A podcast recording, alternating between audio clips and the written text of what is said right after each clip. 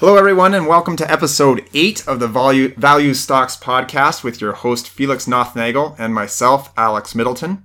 Today is November 10th, 2018, and we are talking about Seaspan Corporation, symbol SSW on the New York Stock Exchange. Current market capitalization is 1.27 billion.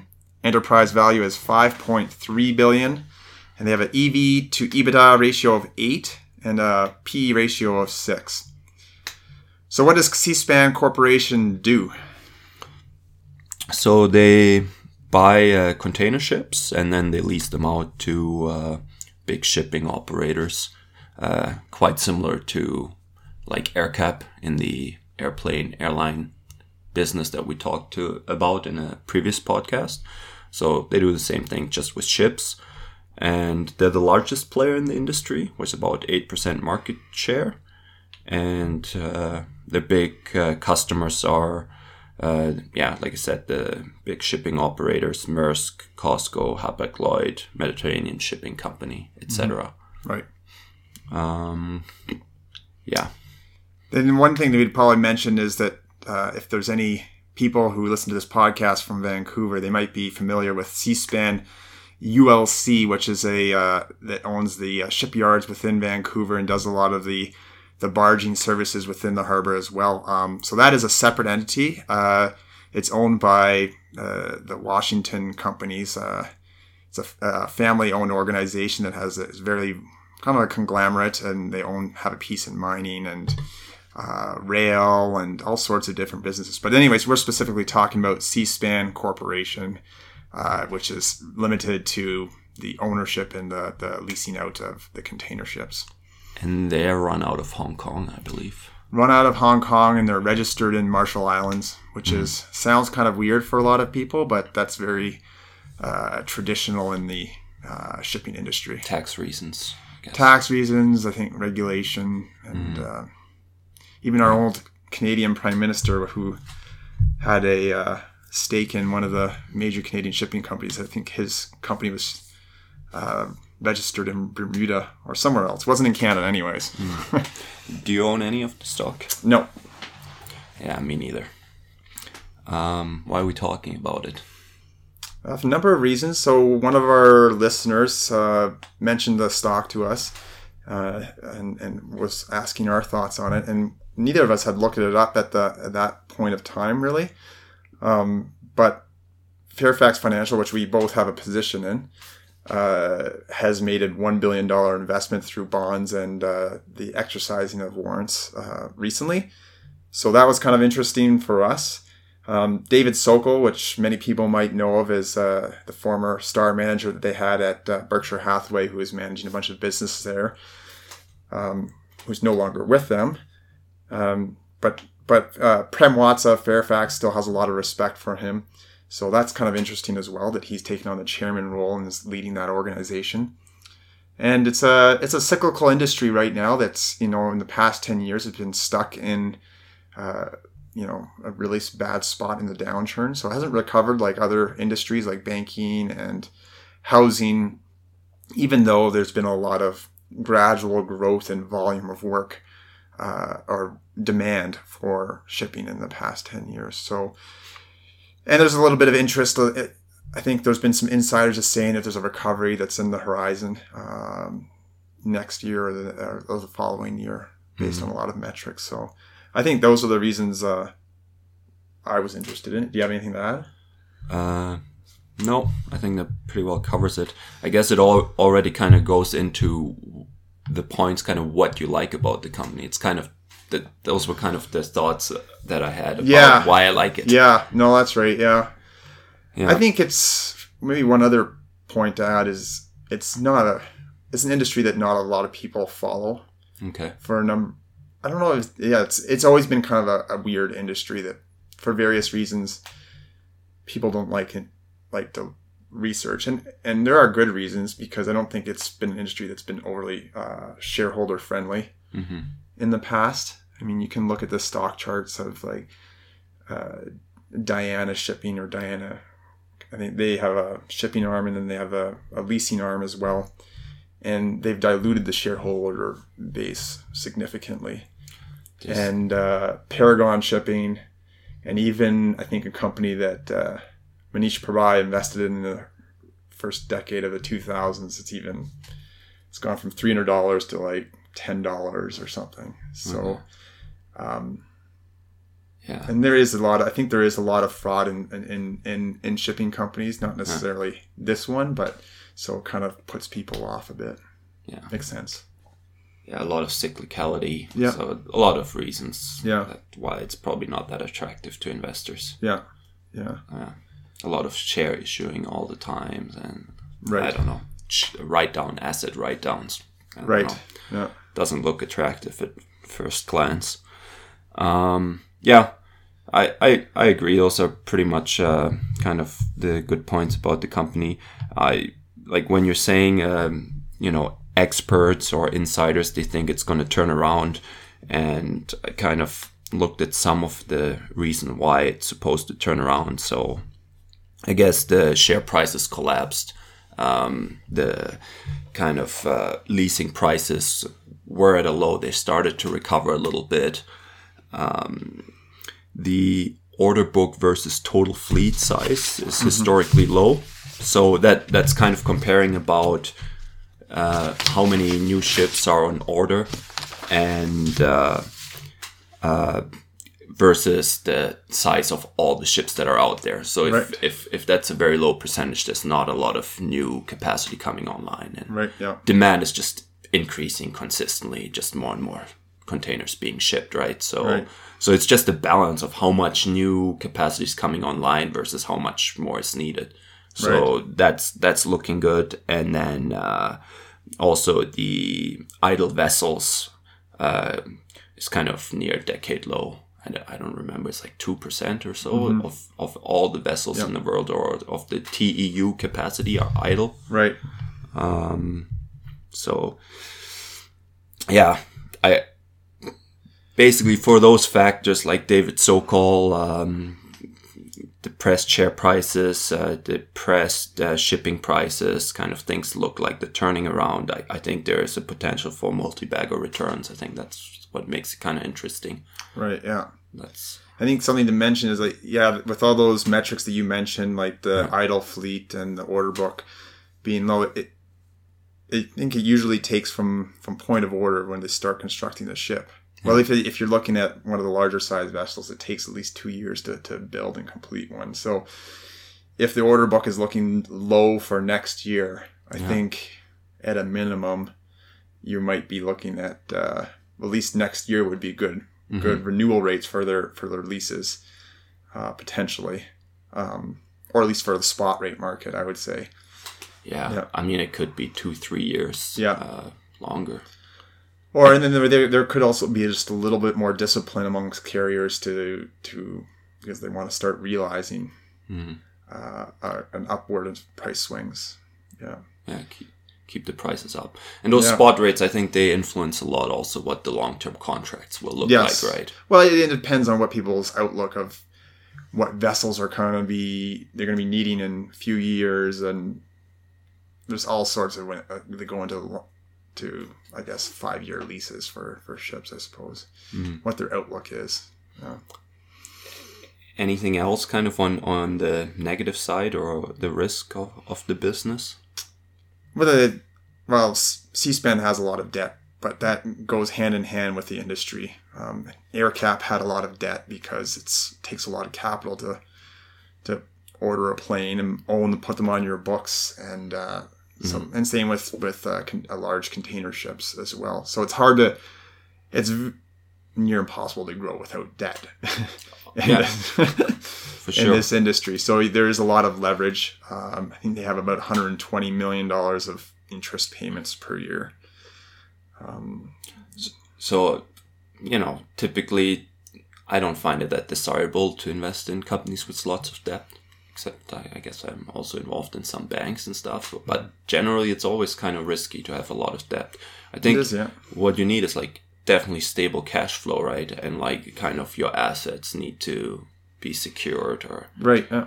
and I don't know if that's the case with SSW. Like, I feel, I felt with AerCap, I felt a lot better about uh, when I looked at their cash flows and profits over the last 20 years or so compared to SSW. I think you, you can get wiped out as a shareholder pretty quickly with a lot of debt, and then all of a sudden they make like losses for a few years Yeah. and they can't service their debt. And what happens? They're gonna probably dilute the shareholder base and issue a whole bunch of new shares.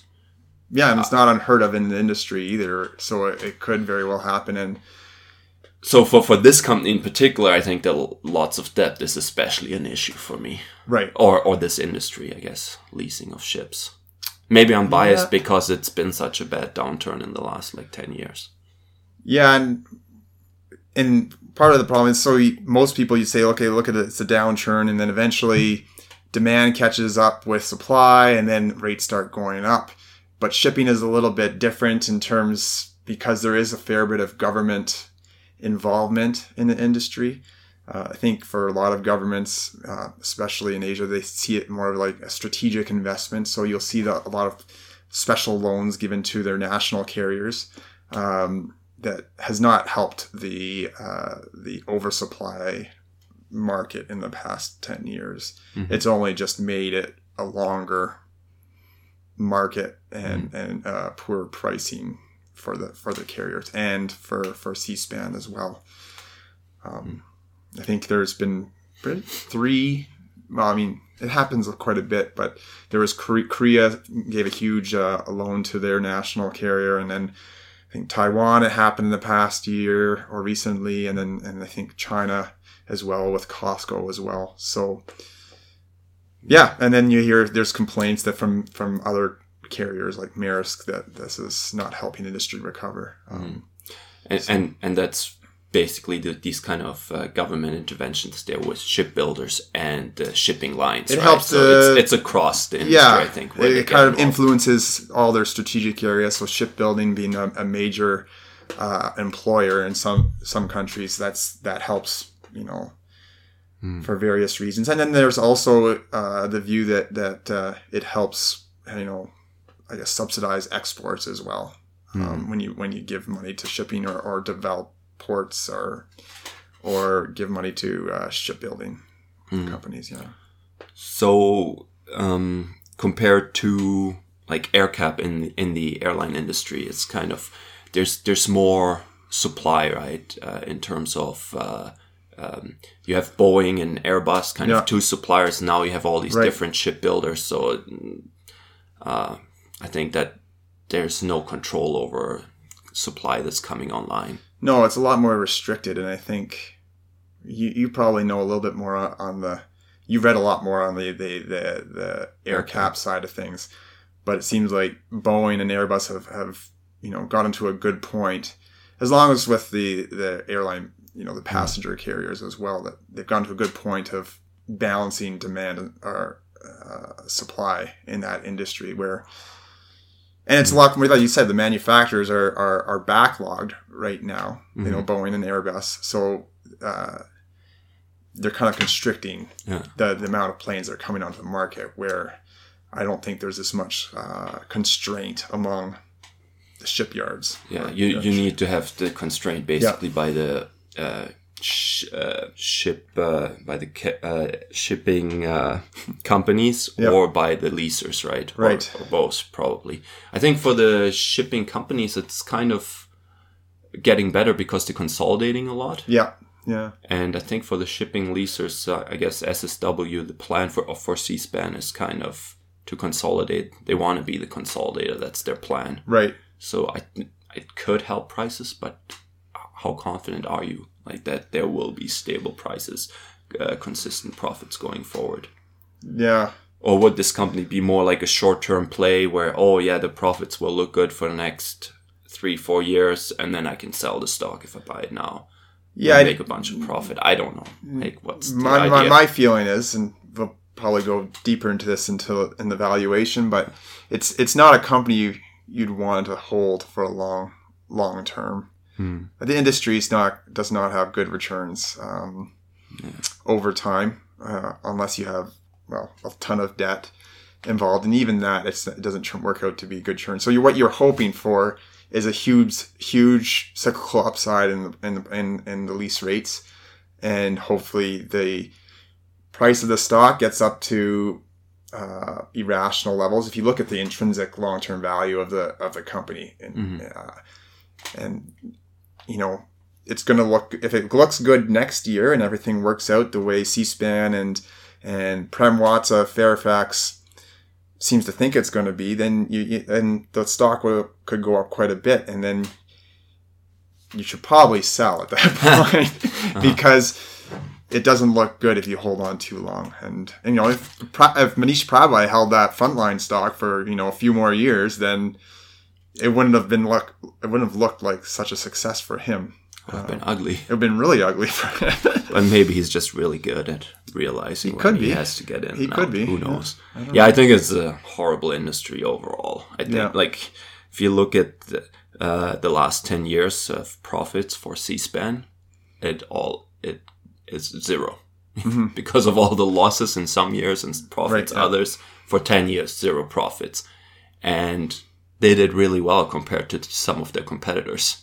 Like, Well, like we were talking about it, you know, share prices going down by like ninety nine percent. right. So they have a they at least have an element of of respect or attention to shareholders, common shareholders in the organization, and uh, where some I don't think have any at all. But um, so yeah, they haven't done it nearly as bad.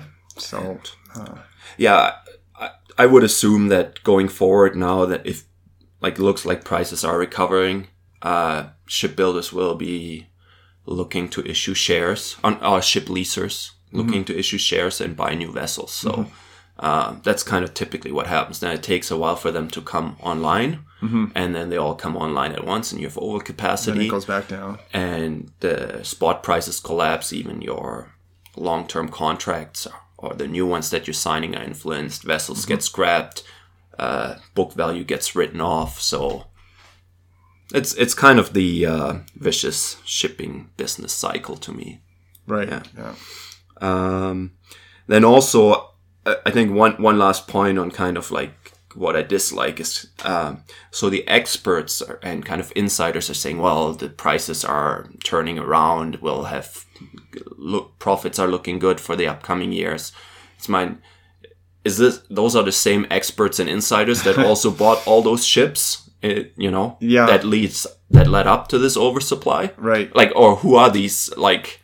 Yeah. No, you're um, right. Yeah. really I mean, smart you know, guys that can that are forecasting this right now. yeah. It's not. You shouldn't always listen to insiders CEOs. as the bees as the the the way to invest. Really, it's. I mean, you can go look back at you know CNBC during the financial crisis, and they're bringing in CEOs for for interviews or. Or well, in any industry, right? It's it's like housing. There's there's tons of, not all business investment is rational, Mm. and there's a so that's it. Yeah. Um, I think we already talked about it a bit, but what what what's your thoughts on management? it's it's probably one of the better groups of management in the industry um, in terms of you know keeping uh, shareholders in mind when they're they're they're in, trying to figure out what they want to do with their capital that they've raised or, or you know collected as retained earnings. So um, if you were going to invest in in the industry, this might be uh, probably one of the companies you should probably look at more so than a lot of other ones. But um, I agree with that. yeah, So David Sokol, he's not the uh, CEO, no, but chairman. But I, chairman. It sounds like he's, even though he's not the CEO, he takes a fair bit of. Seems like he's taking a fairly proactive role in in leading the company and developing strategic direction. I would say. eh? I think he's the key guy Yeah, here. Like, right. I- if it like succeeds or fails as an investment, will come down to him. Right. So, Yeah. yeah. And if, if you look at his record, uh, I think in 20 years as a CEO at uh, MidAmerican, he grew assets like a hundredfold. He his return on equity was 23 per year.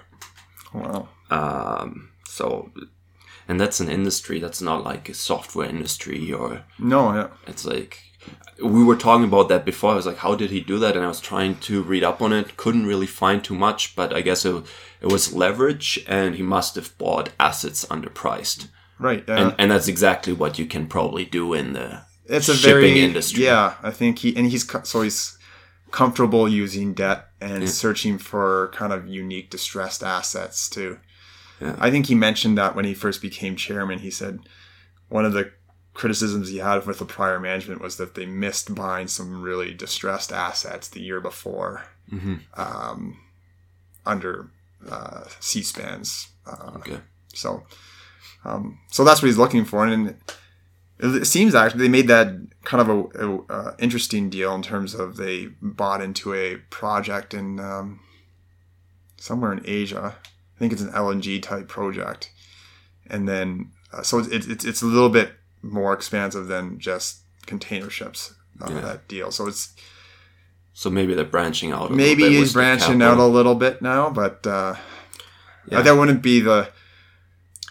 I wouldn't base that on investing in this company just for that single reason that David Sokol might had double digit double digit returns with MidAmerican, Mm-hmm. and he's going to do the exact same with Seaspan. I think that's what Prem Watts is banking on. Yeah, I think it's kind of what he, what he thinks is going to happen. Well, maybe that's what David thinks- Sokol t- told him in private conversations. No, I, you know, I think Prem has a pretty good feel for the talent of people, and Right. I, and I think same with uh, Buffett. They they're very good at recognizing talented people, Mm-hmm. and even so, uh, Buffett kind of got rid of him, which was due to the whole Lubrizol issue. But I believe Buffett still believes that uh, Sokol is a very talented manager. And Yeah. I would not be surprised at all if Sokol manages to do really fantastic reser- uh, returns with this company. No, I would But- agree. Yeah, I wouldn't say that. Yeah, I don't think Buffett lost respect for him in terms of his abilities. Of managing companies. I think he was. It was just a situation where he had to do something there, Yeah. and uh, and he made David Sokol made a mistake at that point. So, um, anyways, yeah, Modern competitors. I don't think that, but it's not really a moat. I mean, it's just buying ships and and and leasing them out. I think there's an element of of being able to raise uh, enough capital to buy a ship to begin with, which is not easy to do. Um, but there's there's a lot of companies that could do that too. They just choose not to. And then there's probably an element of, of having a network of uh, of contacts in the industry because it is a fairly even though it is a big industry, it's a fairly uh, specialized industry. Like a lot of people who start in shipping continue in shipping for their whole life. Um, no, there's not a lot of people who start in tech or any other area of logistics and then decide, hey, I'm going to go into shipping now, right? It's um, But still, Yeah. tons of competition, I would say, right? Tons like, of- yeah. Not that huge barriers of entry. no, I don't think so. I mean, I'm sure the shipyards would be happy to take money if you wanted to order a ship or Yeah. a down payment at least. Yeah. Or Yeah. yeah. or if you can get shareholders to fund your equity right. or banks, you Yeah. can always buy used vessels or I don't know. I, I to me it's one of the worst moats or barriers to entry kind of Yeah. in terms of companies that I looked at, I would say. Yeah. I don't know. Maybe Yeah. there's probably other stuff, but uh, yeah, it's like a Buffett quote uh, that says kind of uh, your prices are as low as your dumbest competitors, and uh, I guess he's referring to industries that kind of have a commodity type of business, Right. right, where you're not selling brands or any kind of where you don't have any kind of moat. And I think this kind of ship leasing business, if there's a lot of capacity on, people want to like lease out their ships no matter what, and your prices will fluctuate a lot. Right. Yeah. Um, It's kind of like uh, you know in the oil industry, it's it's you know prices are really low, but you know all these companies are still in still producing as much as they can, just getting getting pumping as much oil through the pipeline as possible to get their their variable costs as low as possible to make a that margin, right? Um, and it's irrational. I mean, you you but It's yeah. When I looked at this, it kind of reminded me a lot of resource industries. yeah, yeah, It's like it's it's hard to predict the prices. Mm-hmm. You know that they they typically they vary a lot, Mm-hmm. and you make profits one year, very high profits, and then you make fairly big losses. Yeah. in another year. So yeah, and you don't have any control over your prices. You're you're like a price taker, I think. oh for sure, yeah, Um, uh, growth and uh, free cash flow. But they they have free cash flow right now, um, which is good, and the the use of free cash flow. I mean, as of up, up until today, they've just been buying new ships, and then on top of that, taking on more debt to buy more ships. Yeah. And I think that's the last thing as an investor, who with you know two people who aren't really fans of the industry already. I think Yeah. that's the last thing that I would like to see when if prices, you know, really go up next year. Yeah. I want I would prefer to see them, you know, pay off some debt and then uh, buy back shares if the price is still too low, or a special dividend, or start making investments in other industries that that might provide more long term upside. You know, because uh, yeah, It's hard to say. David Sokol's only been there for like a year and a half or so, Yeah, I believe. I don't even know if it's that long. It's in January or Yeah, but 2017. oh, okay, so. maybe Time something like that. So like a year, year and a half. yeah, And uh, yeah, there wasn't much free cash flow over the last 10 years. no, no. If you look at the ten years now, they're they're producing some some better, but It's hard to say, right? Like It's how- how typically, what happens in the in in that industry, I guess, is like they produce free cash flow, they buy more ships, yeah, and then they lose a bunch of money again, Right. And then they raise more cash with like by issuing equity. yeah, It's completely different from AerCap, which just bought back thirty percent of their shares over like the last three four years. yeah, And it's like every year buying back like five percent of their shares, or yeah, and and like shipping leases, just like just issuing new shares, issuing new shares. I, it's there's some shady companies in that business too. Is, so yeah.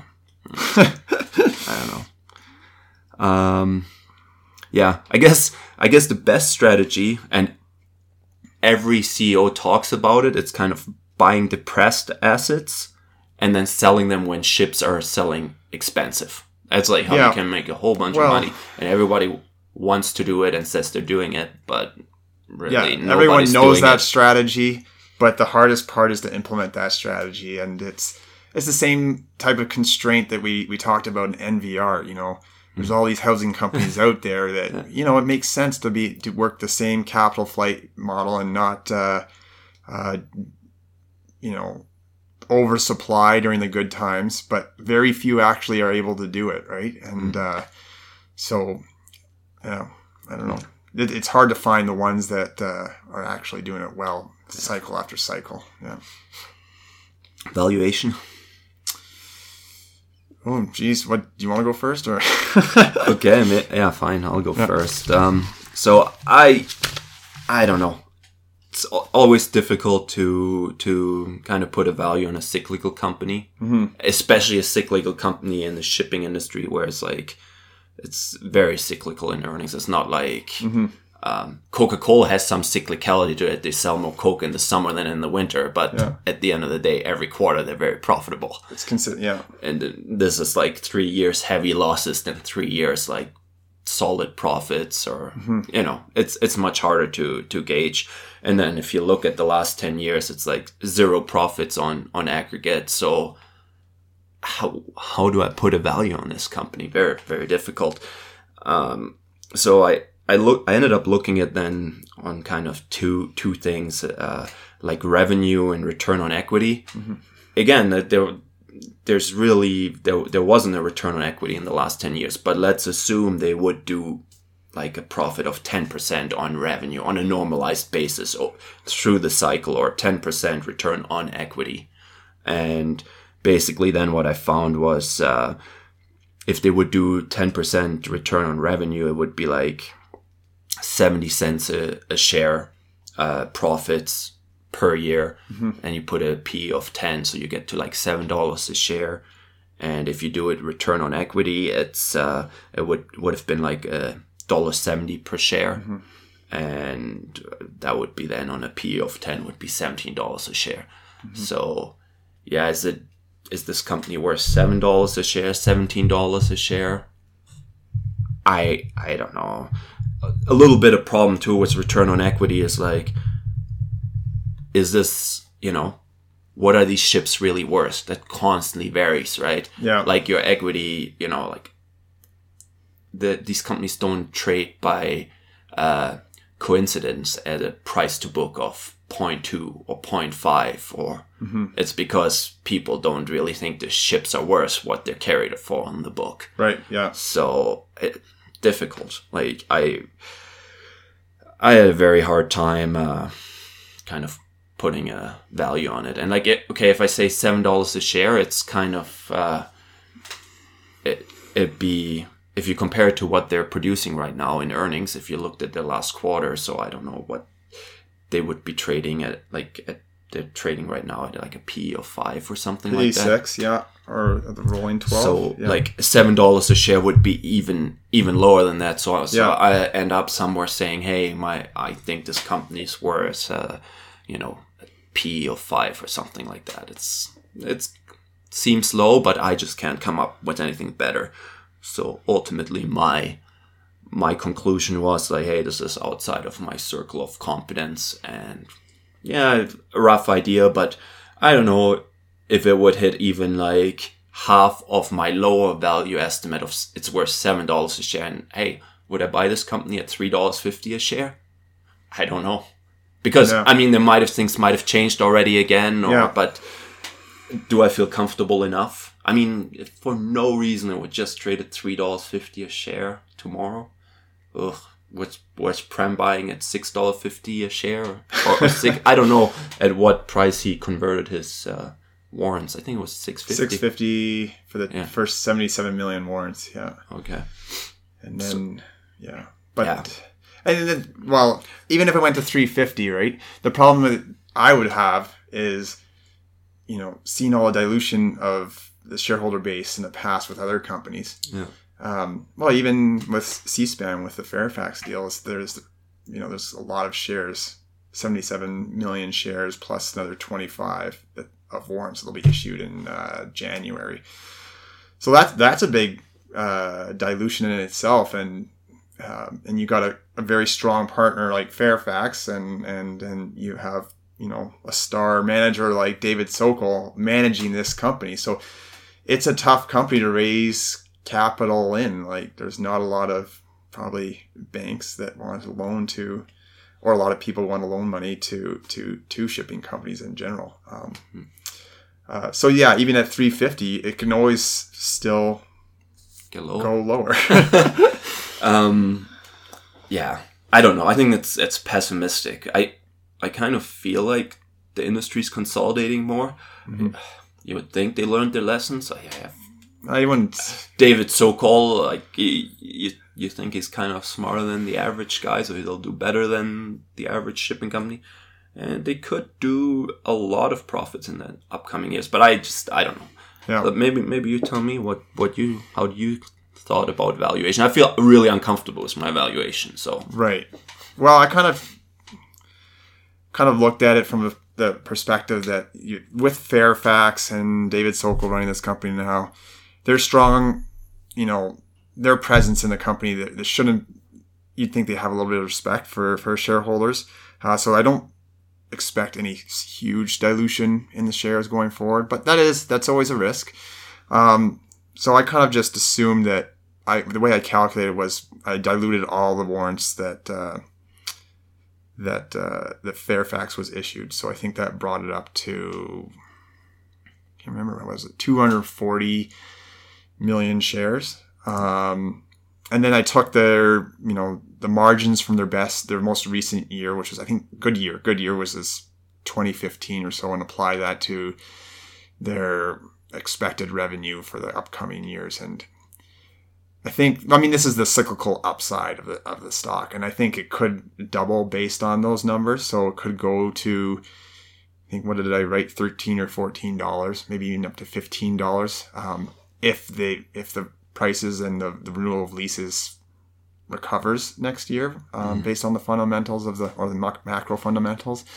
But the intr- intrinsic value of, of the business, I again, I don't wouldn't see them earning over the long term any more than well, it could be zero, but I think it's going to be between 100 and 150 million dollars. And if you dilute that over, uh, even on the upside, so say say it's on the higher end of the of that range, uh, you dilute that over the the new shareholder base. If if, if Fairfax exercises all their warrants, I think it's trading at their intrinsic value right now, Or maybe or a little bit higher actually. Yeah.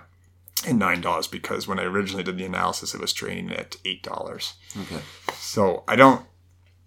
If you're looking at companies to invest in the long term and just kind of like buy and hold and put away and not not think about, this is not a company you want to do that with. If you're That kind of investor probably turned off the moment we started speaking about this pod, this this company, so Yeah. so they didn't get to this no, that's right. Yeah, if you're looking for if you're some- a type of person who has five thousand, like you know, whatever small amount of money that you're you're playing with, right, and you're looking for just to almost gamble, then maybe this is something you want to throw it at. But I don't know. I don't need, think ne- neither of us are people who like to do that. Um, I don't think that's the, generally the best way to invest, anyways. Um, but uh, yeah. Now, there could be so, an so so what was your final?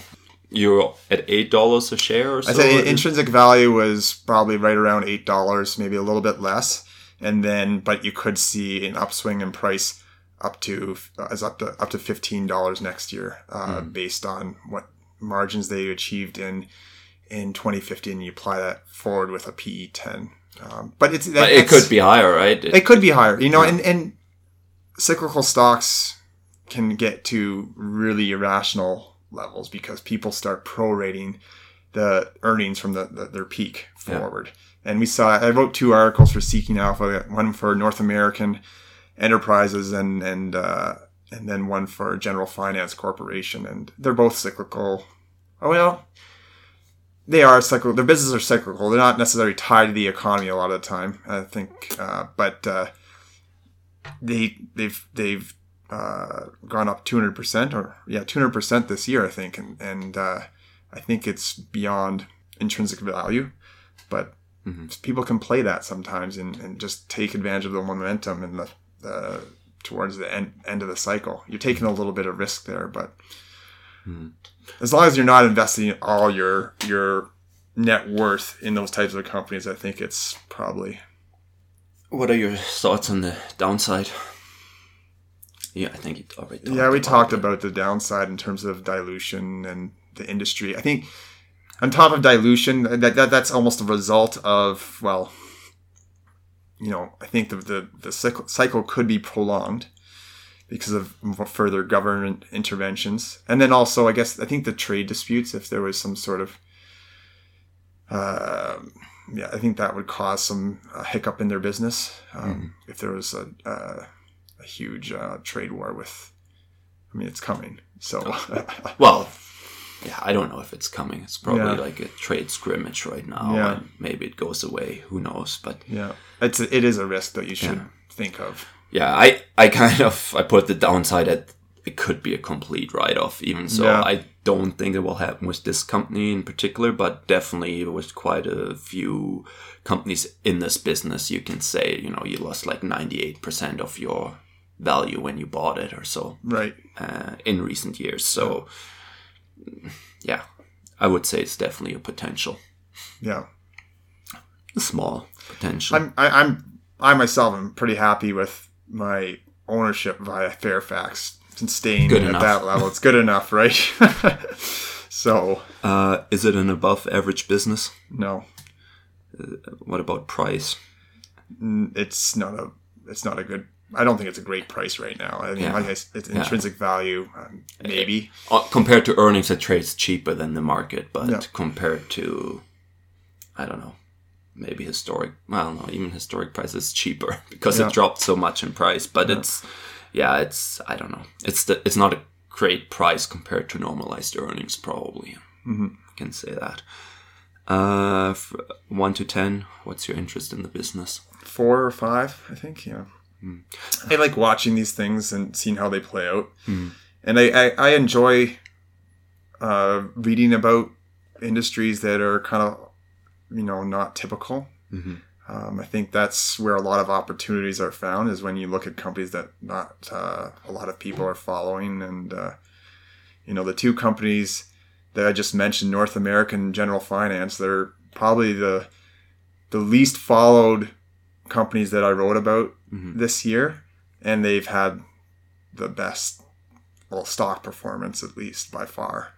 So um, I think there's reason, there's there is reasons why those are those two things are are, are correlated. Um, doesn't necessarily mean every unfollowed stock is going to be uh, have really good returns, but um, it's interesting, and you learn a lot from these types of companies too. I mean, you shouldn't avoid learning about a company just because you don't think it's it's investment potential because the knowledge you gain from it could apply to another investment that has really good characteristics as well.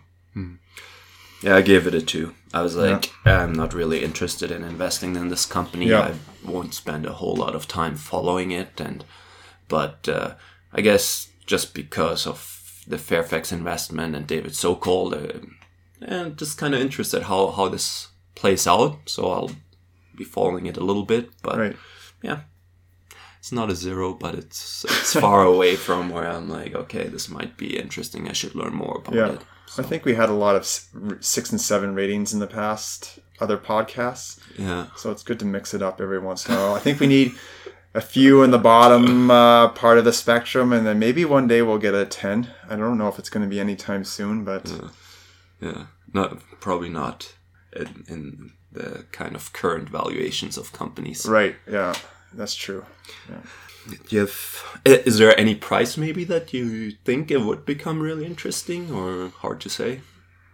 Yeah, I think eh, well, any price de- decrease would be interesting, but there there's always those risks that we talked about with the dilution uh, that would always be in the back of my mind. But I don't think I would ever put as as much money as I have in Berkshire into this company Not at any close. price. You know, so I don't know. Yeah, when prices go down, it's it's nice to relook at certain companies. Yeah. Do you have any other thoughts on the business? No, just reiterating that it's it's not a good industry. Um, But uh, yeah, I, you know, I wouldn't be shocked if you do really good returns with this business Yeah. in the next few years. Uh, but I just don't have enough evidence right, to feel comfortable right, because, you know, five years in a row, 20% returns, and then in the sixth year, like a 0% return or, or, or not, Yeah. or a negative 100% return, you're still at zero. right. Um, so, and I'm not saying that's gonna happen or so, but it just, yeah, it. This is also a little bit like a jockey versus horse bet. So Yeah. you have a great jockey with David Sokol, but you have probably a crappy horse. Three-legged horse. Or, so it's like, do you just want to bet on that? I'm not. You you can make money with like there's you know like Herb Kelleher was like uh, South Southwest Airlines Right, yeah. and. Or like Buffett was like Berkshire Hathaway, which used to be like a maybe this is the next. Berkshire Hathaway. so so it's you know like betting on the managers can work, but Yeah. you know what like why not bet on the manager like on a great manager like Warren Buffett and a great business like Berkshire Hathaway at the same time. right. I don't know. I think it's good to acknowledge when you look at a company like this and and admit, okay, yeah, it could triple in value if if things play out the way management says, and then and and not invest and be okay with that because, uh, you don't know, and it is a you don't want to have regret when you look at a company like this because there still is risk. And maybe you have a good run and you invest in two companies like that and they both do really really well. So then you get a lot of confidence in your ability. So you then you invest all the money that you earn from those two really good investments into another cyclical with you think has a lot of upside and then you lose everything. So it you it could you it's okay to pass off opportunities and if it does do well there's going to be other opportunities uh, out there that you you might have more a lot more conviction and understand better. Yeah. Yeah, I think I think it's really important, like kind of be honest with yourself. Hey, do I really understand this company? And like if I'm honest with myself, I'm like, you know what, I don't really understand it. I can't really forecast what prices will be over the next five years. yeah And I don't want to trust industry insiders on this.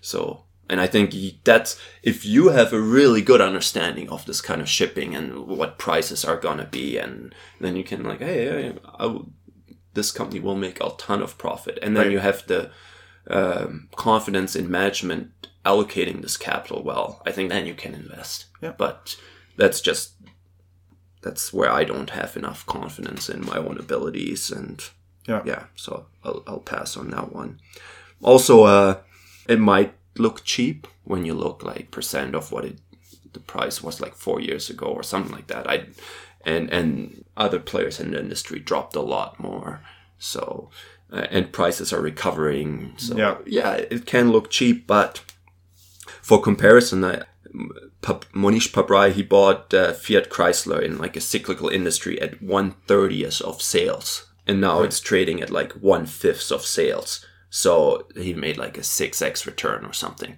somewhere around there. Seaspan's currently trading at a price to sales of like one point eight or something like that.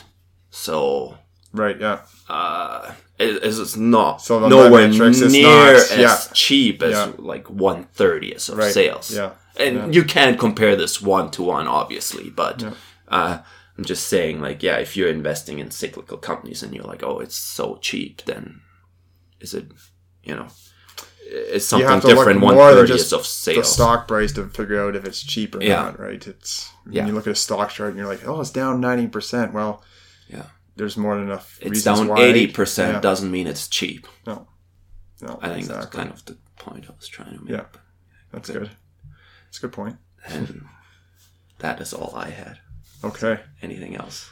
no No. No, I'm I'm content with our conclusion on this one for now. Unless someone brings some other Facts. facts or information to us that we they missed, which you're more than welcome to do. You can email us at our podcast email, and uh, yeah, that's it. Yeah. Thanks everyone for listening in. Thank you. Bye. Disclaimer This podcast does not constitute investment advice. It is for entertainment and educational purposes only. Do your own due diligence and use the information provided at your own risk.